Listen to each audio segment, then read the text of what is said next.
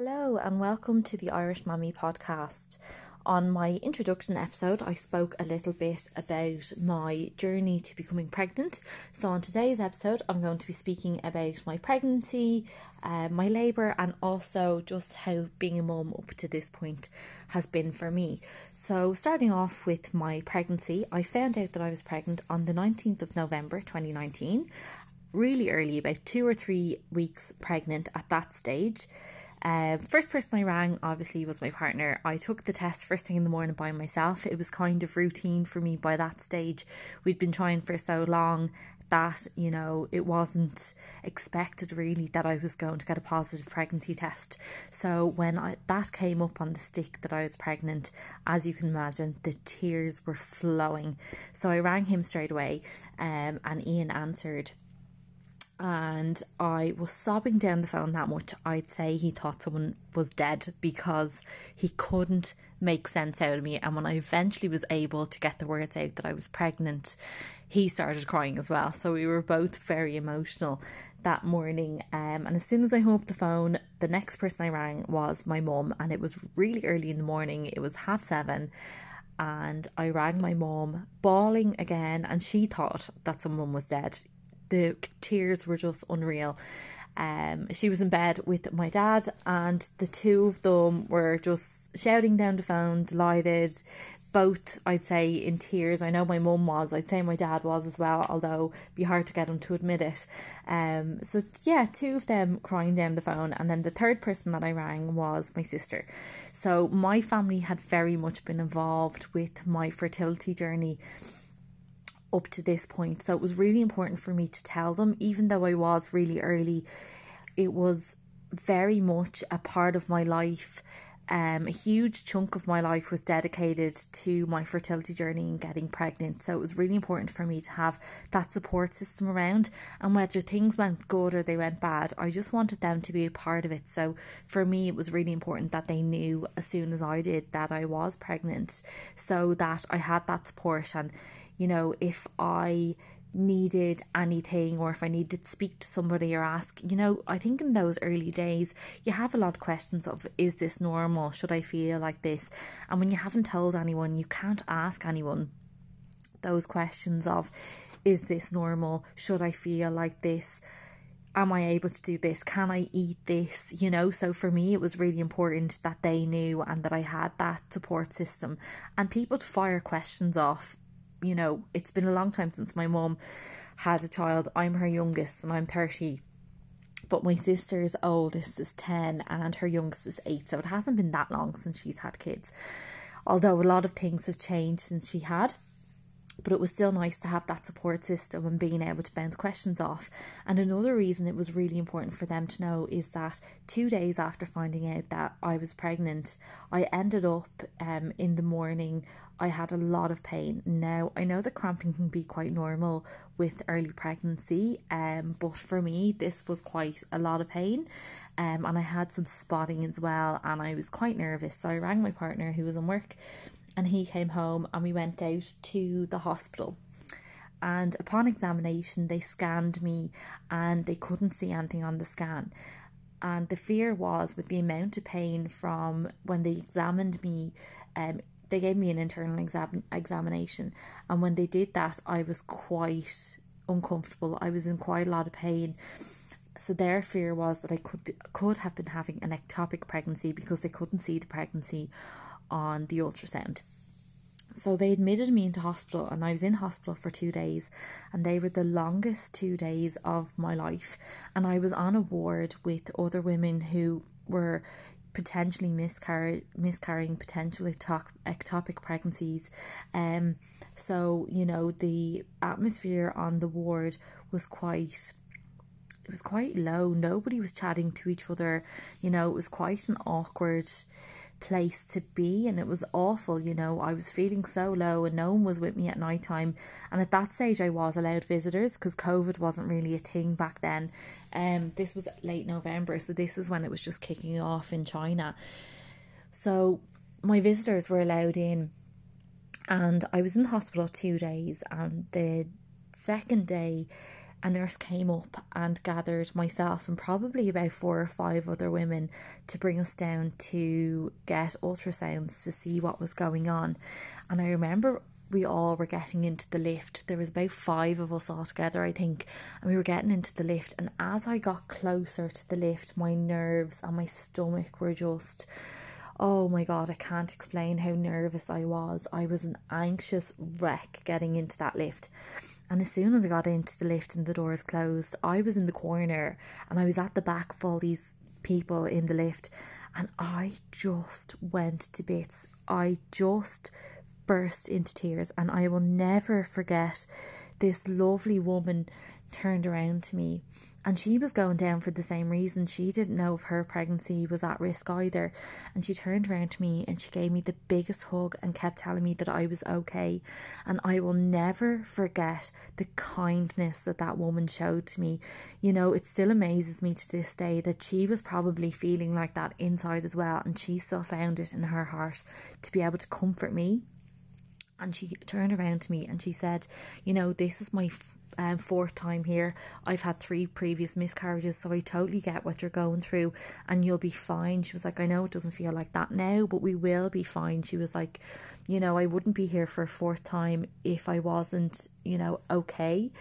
And those words just stuck with me. So then she kind of grabbed onto me and we walked down together and I, of course, was the last person to be called in for my scan, which was horrendous, sitting outside the room. And every single woman that went before me came out in tears. Um, they came out with bad news, including the woman who helped me. And my heart just broke for her because, you know, four times going through that, like, I just can't imagine what she must have been feeling. Um, and even as she left and she was crying her eyes out, she still had, you know, the heart and she was so wonderful and kind. And I'll never forget, she's turned around to me and she said, I'm sure you'll be okay. And she went off back up to her room and then I was called in and I was brought in by the sonographer and she sat me down and she kind of had a chat with me about what was going to happen. And I'd been through many, many ultrasounds before, not for pregnancy, but for my condition that I've been that I have. Um so this wasn't new to me. I've been going to gynecologists since I was 19 years of age. So this wasn't um a big thing for me to, you know, have an ultrasound. So she brought me in and she scanned me and she said, Listen, I can't see the pregnancy. And it's because one of two reasons. Either the pregnancy is so early on, she was like, it just can't be picked up yet. Or she goes, worst case scenario is it is ectopic and it's still too early to see it. So, what I needed to do was go home and come back in a week for a scan. Now, if you've ever waited for a scan to see if you're pregnant, not pregnant, miscarrying, ectopic, you will understand how long that week is. It was the longest week of my life, and I remember going home that day, and I think it was a Sunday that I was let out. And I remember going home and getting into bed, and the next morning I woke up and Ian was in the bed beside me and he said, Are you okay? And I just burst into tears and I sobbed and sobbed and sobbed. And I think I just lay there for about three hours. And he was just holding me and telling me it was going to be okay. And all I could think about was myself. And I didn't really realize at the time he was probably feeling that way as well. But I just kept telling him, you know, this is not going to go our way. We're not going to have this baby, you know, this pregnancy isn't going to happen. And I was distraught.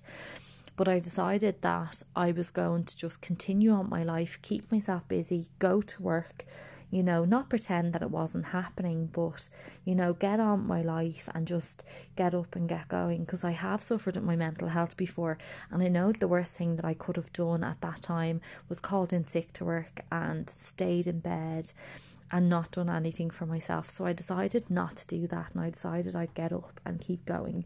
And that's exactly what I did. And the next week, we went back in for a scan and we went in together and the sonographer said, you know, she went through all the chat with us again and explained what would happen um, if it was an ectopic, and you know, hopefully it wasn't, and hopefully that you know when she has a look that there's a little healthy baby in there with a strong heartbeat. So as soon as she applied the um, ultrasound machine, there was our little blob on the screen, and I just remember her saying, Well, I can see your pregnancy and it's in the right place. And with those words, the two of us just cried happy tears. And it was like we were hitting the reset button, and all those fears just went away. Like, I cannot explain the feeling of relief that we both felt. Like, it was just like the weight of the world had been lifted off our shoulders and we could just continue on and enjoy our pregnancy and get excited. And it was just lovely. And to be able to ring my family when I got out of that hospital and say that I was pregnant and the pregnancy was there and healthy and a strong heartbeat was just amazing. And everyone was elated. Um and it was just a lovely lovely feeling um, and then from then on, I guess I had a really easy pregnancy. I loved everything about being pregnant. Um, I took pictures of my bump weekly. You know, I've really loved being pregnant. And I suppose from a mental point of view, pregnancy was the most balanced I've ever felt in my life. Um, I really felt just amazing. Um, I was really lucky. I was one of those glowy pregnant women. I just was so happy. I was the happiest I've ever been in my entire life. Um, I was glowing. My skin was amazing. My hair was lovely. My nails grew, um, and it was just I felt really, really lovely. Um, and I was really lucky. I didn't get any of the um horrible side effects. Kind of the worst I ever felt was tired. Um, but apart from that, you know, I didn't have bad sickness. Maybe the odd couple of days here and there. Um, I didn't get any swollen feet. I got a small bit of sciatica toward the end, but I think everyone gets that.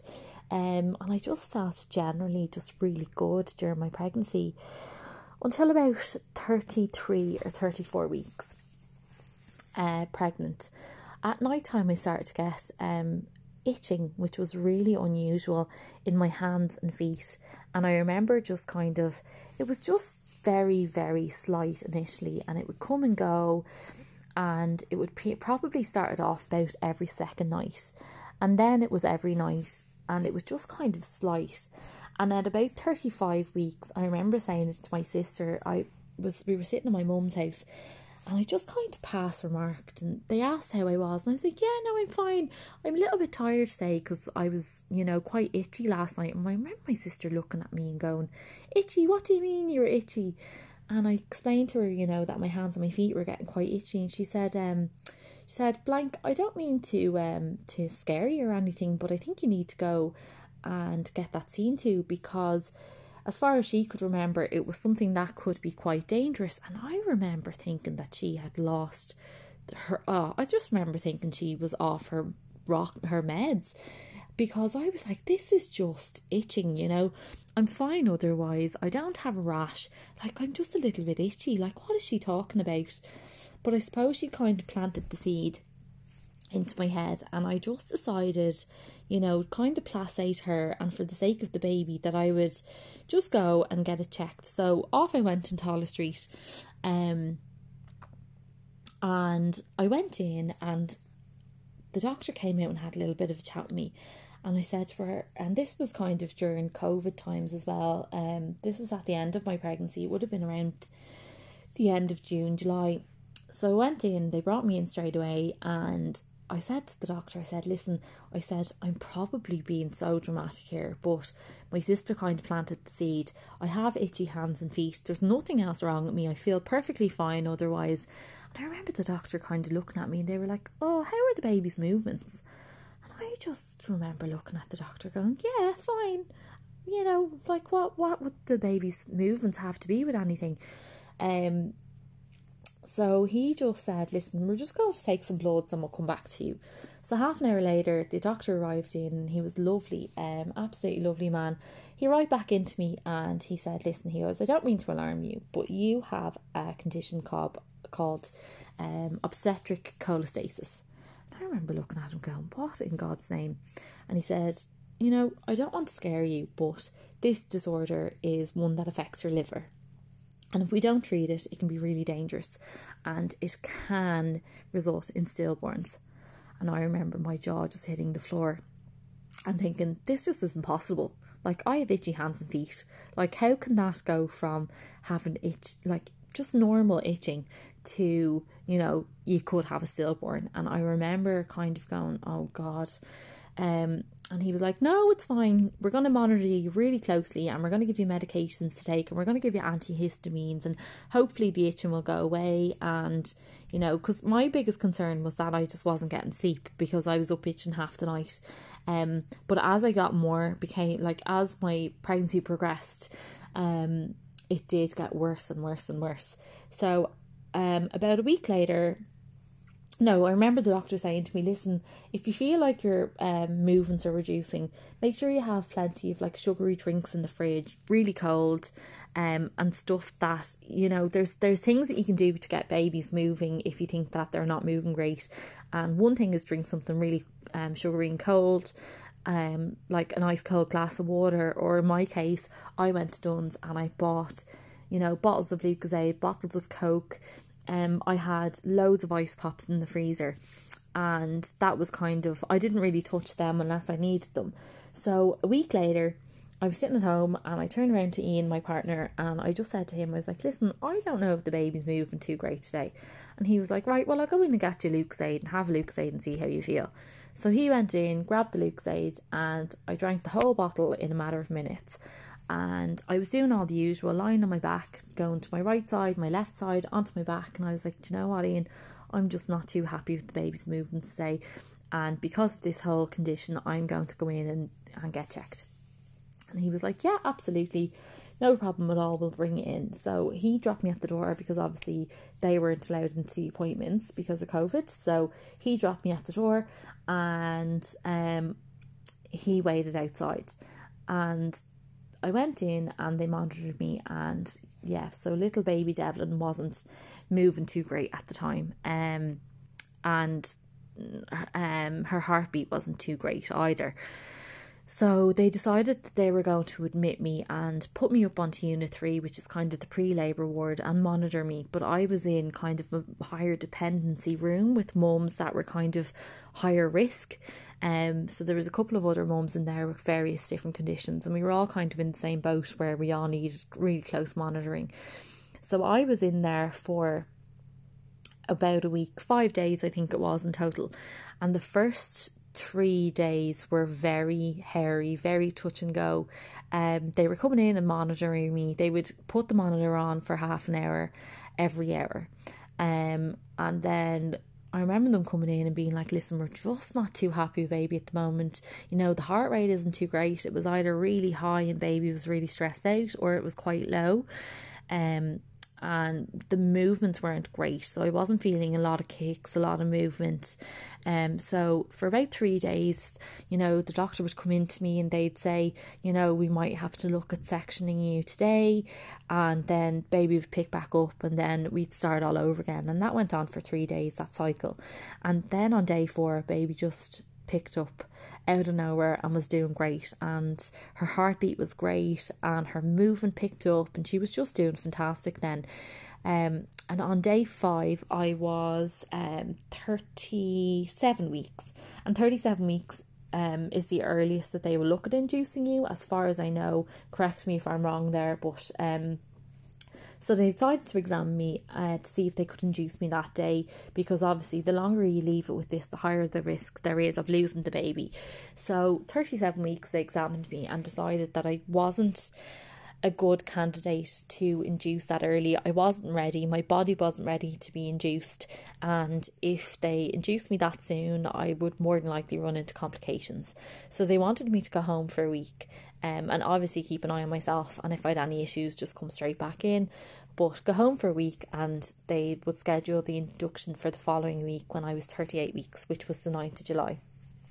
So I was fine, had the week at home, um, had a small baby shower at home, um, a surprise one organised by my mum, my sister, my best friends. So they were very good and they timed it well as well. That was on the Sunday.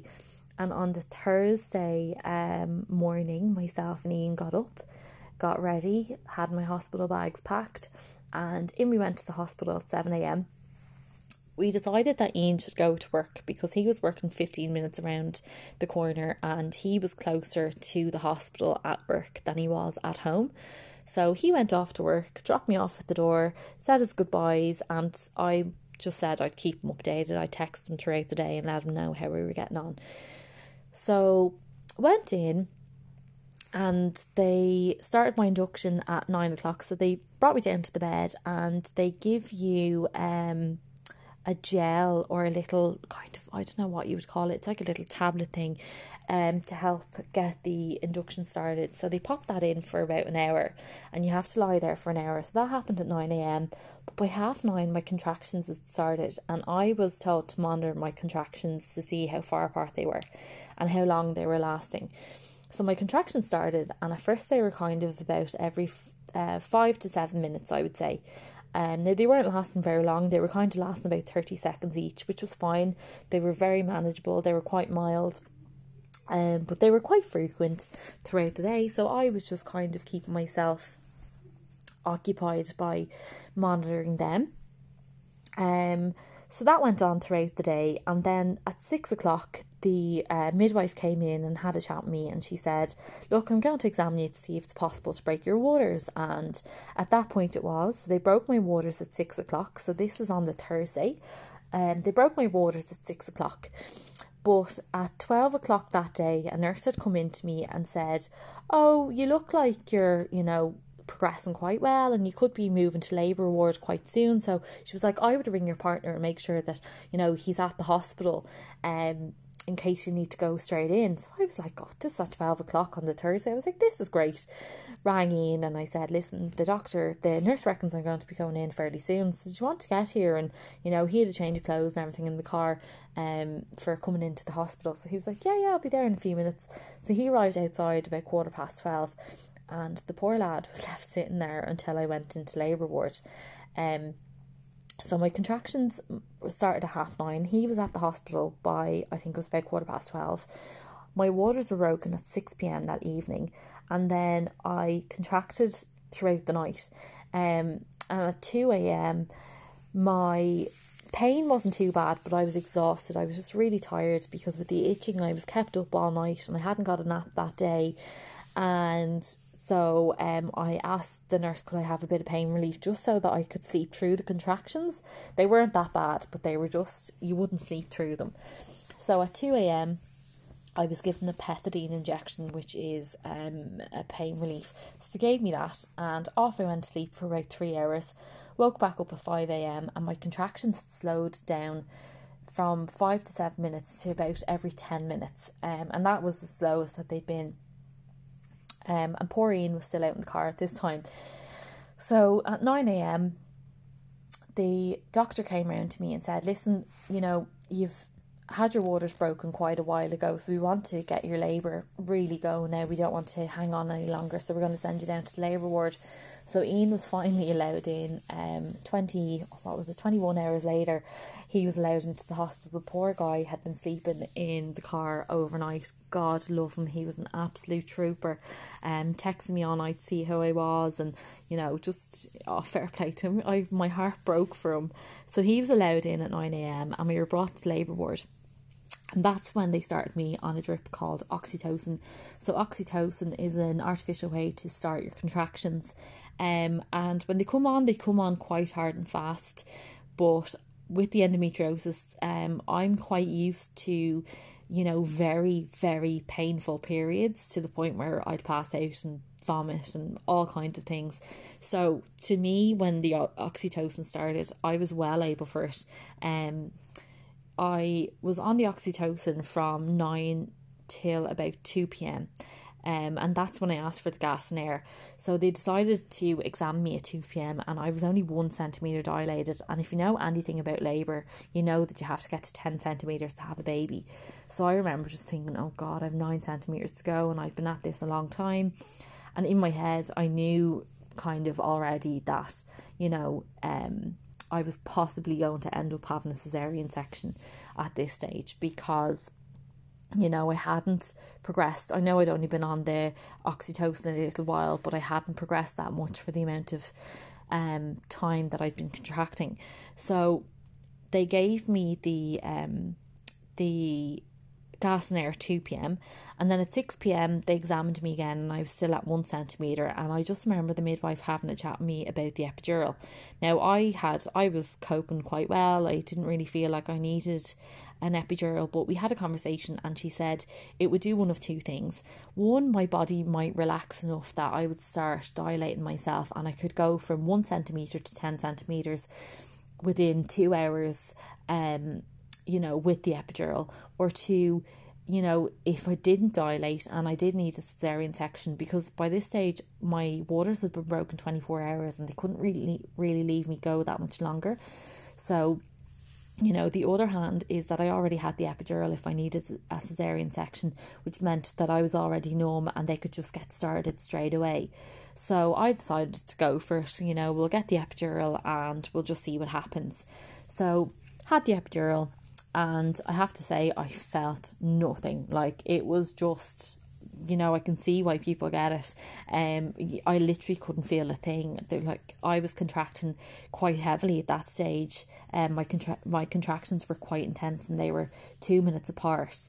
Um, although I wasn't dilating, um, but you know, and then when the epidural went in, it was like instant relief. Um, so at eight o'clock, the doctor came in to me, examined me again, and I was still at one centimetre dilated. Um, the baby was back to back, so facing the wrong way around. Um, she was stargazing, and her head was stuck basically, which is why I wasn't dilating because she wasn't coming down the birth canal. So we made the decision, and it was all very calm and lovely, and you know there was no panic about it. You know I was taking selfies um, during labour with my gas and air and sending them to my mum, my sister, and my best friend. And the whole day was just really lovely. It was just such a nice experience. And it sounds try quite traumatic when I speak about it, but it actually didn't. It was very, very chilled and you know, I was having great chats with my midwife and I had a student doctor with me throughout my whole labour as well and it was very, very relaxed. Um, so at eight o'clock, the doctor came in, had a chat with me, and was like, "Listen, you know, I don't really think you're going to progress much more on your own. I think it's time to just start talking about a C section." And I remember just going, "Listen, just do what you have to do. Like I'm easy. I don't have any expectations about how this is going to go, other than you know, at the end of it, I'm going to come out with a baby, and that's that's all there is to it. And I was like, whatever you need to do to get this baby out, you know, just do what you need to do. I was like, I'm not going to cry myself to sleep over the fact that I didn't have a natural birth. And she was like, okay, well that's grand then. We'll we'll pop pop you down to uh, theatre. So I was brought down and um, brought down the lift. My partner came down with me and he was with me from the whole time. So from 9 a.m. that morning until um, 8 p.m., he was with me and we said goodbye to each other. He went into the waiting room and I went into theatre to be uh, prepped. So I was brought in and they pop up the little screen and everything so you can't see anything that's going on. Although I would have happily sat there and watched it. I'm one of those freaks that loves to watch things like that. Um, so they popped me um, in there and started getting me ready. Next minute, I, you know, could feel all this pressure and stuff going on. So I just turned around to the midwife who was by my side and I just said to her, I said, you know, where's my partner? Like, where's the baby's daddy? And with that, the look on everyone's faces, their all their faces just dropped. And I remember the surgeon um you know, turning around and saying, Quick, where's the dad? Get the dad, he's going to miss it. And with that, someone ran out, grabbed Ian, and he came in as Lucy was being born, so as she was being taken out of me. And he got to sit down beside me right as they were like picking her up to show me what I had, because I hadn't found out at that stage. We decided to wait. And I just remember them holding her up and the whole time throughout my pregnancy, I was convinced I was having a boy.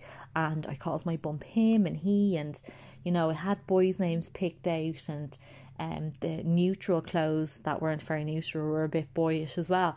Um, so I remember them holding her up and going, Oh, do you see what you've had? And I was that exhausted and high in adrenaline. And there was so much going through my head that I couldn't actually see that she was a girl. And I remember looking, going, Oh no, I can't see, I can't see. And Ian turned around to me and he was like, Oh, blank, we have a girl, we have a little baby girl. And I just looked at him and I was like, No, we don't, we have a boy. And he, he just sat there laughing at me, going, No, blank, we have a girl, like that's a little girl there. Um, so they wrapped her up and they handed her to Ian and I got to say a little hello to her. We were both in masks and everything at that point, so I wasn't allowed to kiss her or anything like that because my mask was on because of COVID. Um, so it was quite strange in that sense. So he went off with little baby Lucy. Um, after she got weighed, she was born uh, seven point two pounds, so she wasn't too big, which was great. Um, but she came out and she looked exactly like Ian's dad. She was like a mini version of her granddad. Um, and I remember we still laugh about it. I just remember the first thing I said was like, "Oh my god, she looks like my father-in-law." And um, we had a great laugh about that. So he went off with Lucy down to wait for me in recovery while they were stitching me back up from my section. So I was wheeled down to recovery and I decided to make the choice for myself um, for my mental health that I wasn't going to breastfeed, but I did want to do the first feed myself and give Lucy uh, the colostrum. So when I got down to recovery, they latched her onto me and I did the first feed myself. And we decided that we'd top her up with a bottle straight away. So I got to give her her first feed and then her daddy got to give her her first bottle feed. So that was really, really nice. Um, and then afterwards, they wheeled me back up to my room um, up onto the ward, and um, Ian got to come with me, which was lovely to get me settled in and to get Lucy settled in. So they brought us upstairs and he went off with the midwife and got Lucy changed into her first outfit and they showed him what he needed to do because he wasn't too experienced. Although she is grandchild number 20 on his side he'd never held a newborn before so it was all very new for him. Whereas me I'd be well used to babies. Um we've we've been together almost 10 years now and I've been around for the majority of um his nieces and nephews birth and then I have my own nephews who I was very hands on with when they were small babies. So it wasn't too too new to me, but obviously it's still very different when it's your own. Um, so Ian got me settled into the ward, and um, yeah, it was a really strange experience. Um, because I kind of had it in my head that you know because we weren't allowed visitors during the day, that perhaps the mums would all, you know, have their curtains open and have a little bit of a chat, but it wasn't. There was kind of almost an element of fear with some of the mums, and I can understand why, you know, they have little babies to protect and they have to protect themselves, and you don't know who they have at home who's vulnerable as well. Um, so there were a couple of ladies who had their curtains closed, but the lady directly across the bed for me was on her third and was a well experienced mum. And I remember having my curtain open one day, kind of pottering around. Um, it was on the second day that she was born, and um, I remember having my curtains open and she was crying and crying and crying. And no matter what I did, I was changing her and I was kind of patting her on her back. And I had it in my head, I was like, oh no, I have to feed her every three hours. And this was only about probably about an hour and a half. And I remember her just turning around to me and being like, listen, she was like, she probably needs a little bottle. Like, that's kind of a little bit of a hungry cry. I was going in my head, but oh, but I only fed her an hour and a half ago and I have to feed her every three. She was like, well, listen, she goes, if she doesn't take the bottle for sure, it's no harm. Just pop it down the sink, but just give her a little go. So with that, I pop, pulled out the bottle and she devoured it. And I remember you know, for the rest of my stay in the hospital because we were um we gave birth on the same day, so we were released on the same day as well. She was um a section as well. And I remember for um the the entirety of my stay then, you know, when I wasn't sure about something, I was like, sorry, do you mind if I just ask you a question? And like what does what's this? And you know how do, what's the best way to do this? and everything. And she was so helpful. And you know it really shows like the camaraderie of um mothers you know supporting like women supporting women and particularly mothers supporting mothers um so throughout kind of my parenting experience and it's very short um Lucy's only 7 months old now so um you know I felt that you know mums are very proactive to help other mums and it's lovely. And people who I mightn't have had great relationships before who have had kids before me are now kind of like my biggest support which is so strange to say, but like, you know, I'm talking to people who I might necessarily have spoken to before, and you know, people that have had babies or are possibly pregnant now, um, after me, like, you know, would ask me questions about, oh, is this normal during pregnancy and is that normal during pregnancy? And it's really lovely to be able to help someone else in that way. Um, so when we brought Lucy home, it was three days later, it was a Monday, um, and we came home, and the first couple of weeks home with her were lovely. Ian predominantly took over the um, night feeds for the first two weeks, I'd say, because I was just knackered trying to get over um, all of the, um, I suppose, just the labour. Yeah, just the labour exhaustion that comes with it. Um, you know, it's a long time to be in labour from 9 a.m. on a Thursday until 9 p.m. on a Friday night. So it was a long old stint, but worth every second. Um, so when we got home, I was just really tired. So he did the night feeds, and he was a great help. Um, and the first couple of weeks, I was just on this complete high of having a newborn. And then at about four weeks old, uh, Lucy turned into a slightly different baby. So in the evenings, she would cry and cry and cry, and I had kind of decided that Lucy had colic. So we changed her onto the comfort formula um, to try and soothe that, and it helped a little bit, but not greatly. And at about seven weeks old, um, I remember being in my mom's house, who lives only 10 minutes down the road, and for some reason, I decided to put Lucy into the front of the car with me rather than in the back in her Isofix because um she wasn't great in the car. She didn't like the car seat. Um she used to get quite upset in the car seat when she was smaller.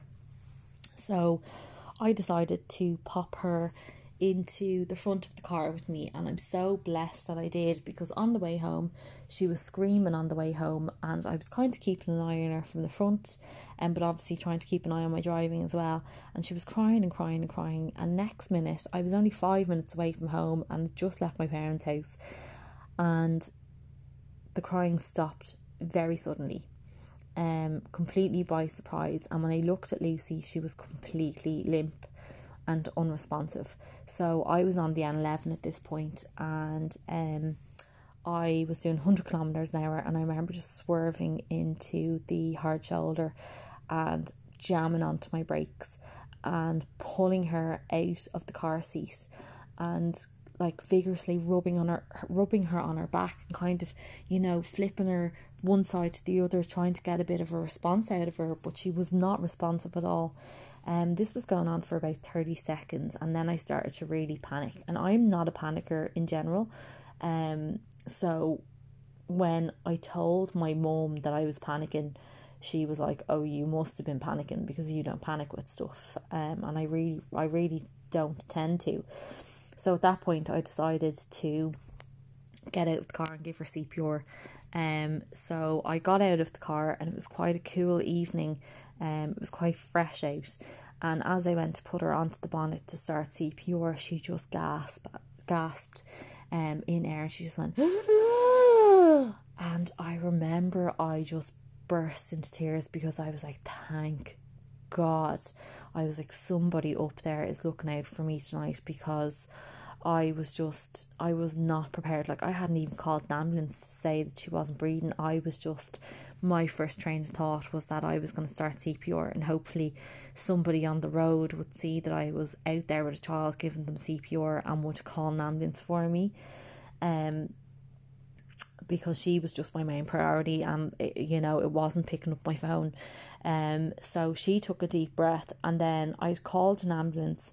And as I was on to the dispatch team to get the ambulance out to me I decided out of nowhere and I don't know what possessed me but to not have the ambulance come out and that I was going to bring her out straight away myself.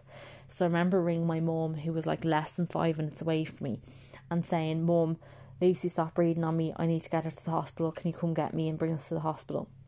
Because I was just far too shaken up to drive. So my mum came out, popped Lucy into the car, and we went straight out to Crumlin.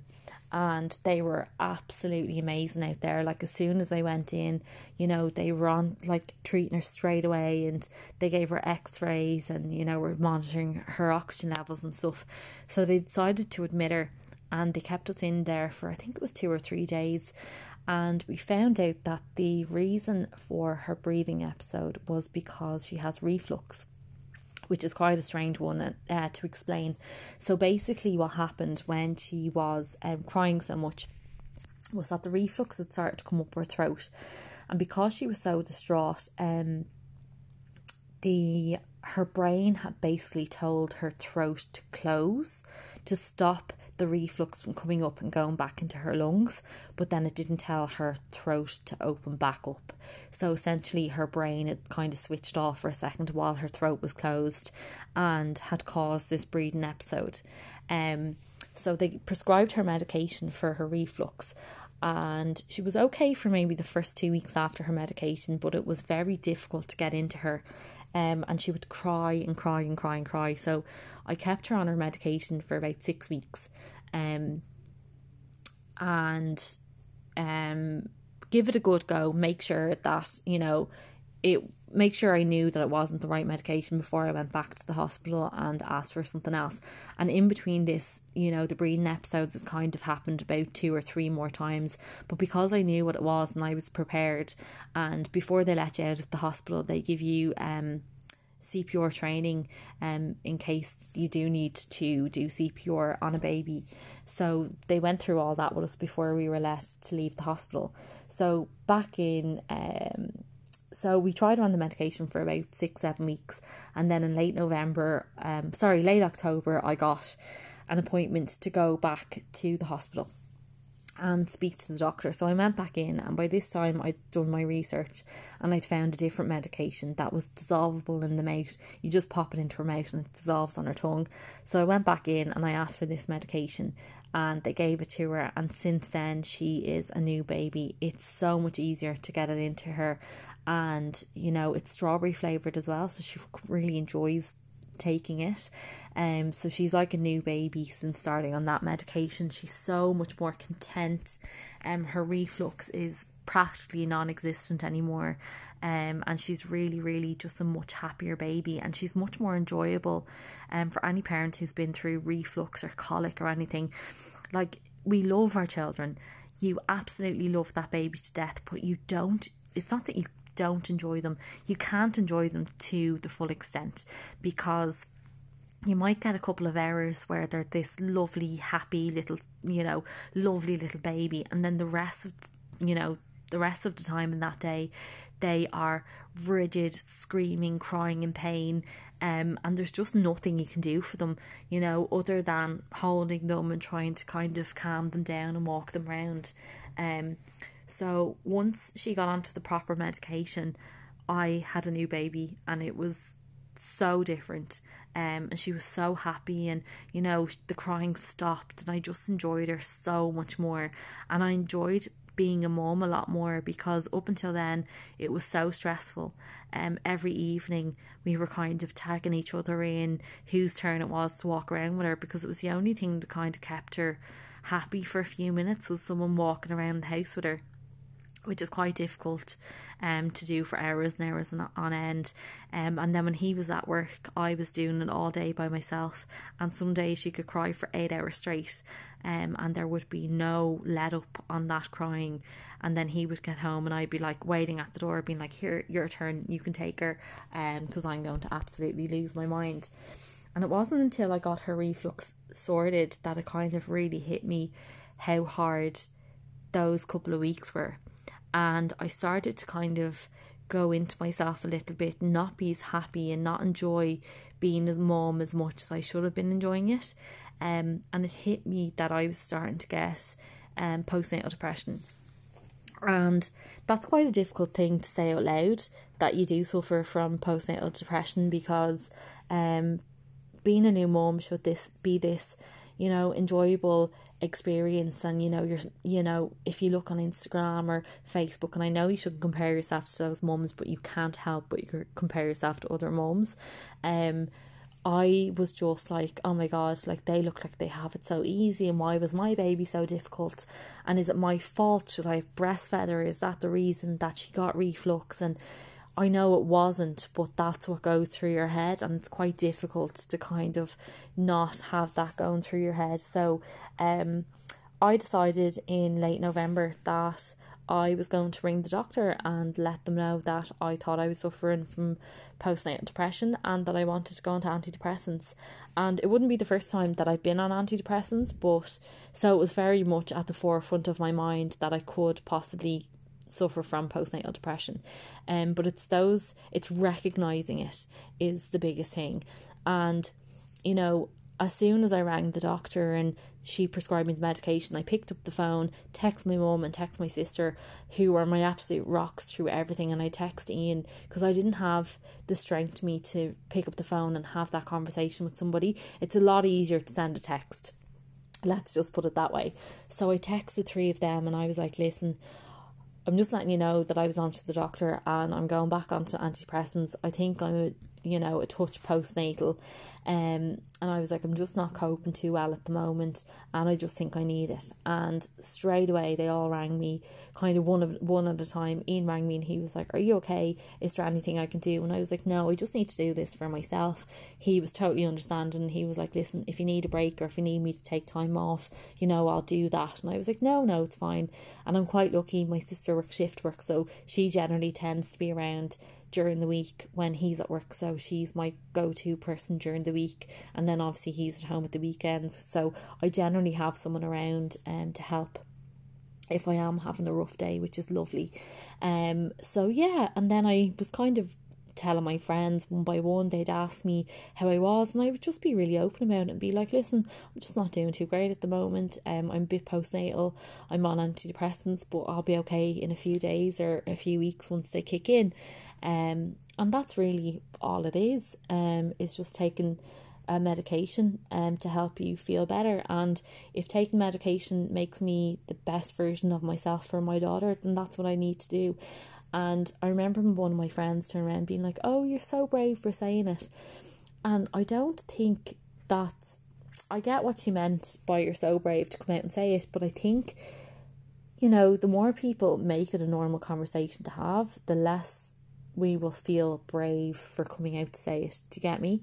Um, so for me, it was just like if I had a chest infection, I would ring the doctor and ask for antibiotics. So why wouldn't I do the same for my like myself and my mood? So I just felt really low um, and really overwhelmed would be the main word to use there. I just felt really overwhelmed. So I just decided to ring the doctor.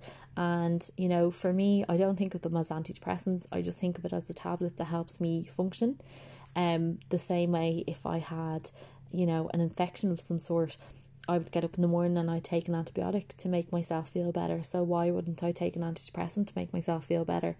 Um, so yeah, since being on them, I feel so much better myself. I'm a much better version of myself for Ian and Lucy. Um, and I just feel a lot more content in myself since going on them and it was the best decision that I made. And parenting has been a roller coaster, you know, there's moments I there's moments where I feel overwhelmed with how happy I am and how much I love my daughter. And then there's moments where I feel overwhelmed by how hard it is. And, you know, nobody tells you how hard it is and how hard parts of it are. Like we're trying to wean at the moment, and I've serious mum guilt over, you know, she doesn't like any of my cooking, and I know that's really normal, but I feel really guilty giving her packet food, but it's the only stuff that she likes at the moment, and she has to eat. So you know, um, yeah, there's just there's just parts of parts of parenting that are harder, and then there's parts that are lovely, and you know uh, the good definitely outweighs the bad. But I think it's really important to share, you know, the harder parts as well, and kind of give a realistic view of what parenting is. Um, and for me, you know, my realistic view is that I have struggled mentally with kind of um coping with parenting and coming into this new chapter and you know after wanting it for so long it made me feel really guilty that I you know I thought that I would just come into this new role as a mom and just you know take to it like a duck to water. And I haven't. I have flapped my way through the whole thing and it's all been a guessing game but it's totally been worth it. Um but I just want to normalize you know, talking about postnatal depression and talking about the harder parts of, you know, being a parent because everyone goes through it. Anyone I've spoken to who's had a challenge with, you know, getting a baby to take feeds or, you know, breastfeeding or whatever the case may be, it's totally normal. And I just think that we should get the conversation started and start talking about it in an open and honest way. So I am going to end it on that note. And thanks for listening. And hopefully, next week, I will be joined by a lovely guest to talk about their experience of labour, birth, and parenting. And if you would like to come on to the podcast and have a chat, please send me a message on my Instagram page, the Irish Mammy Podcast. Thanks, guys.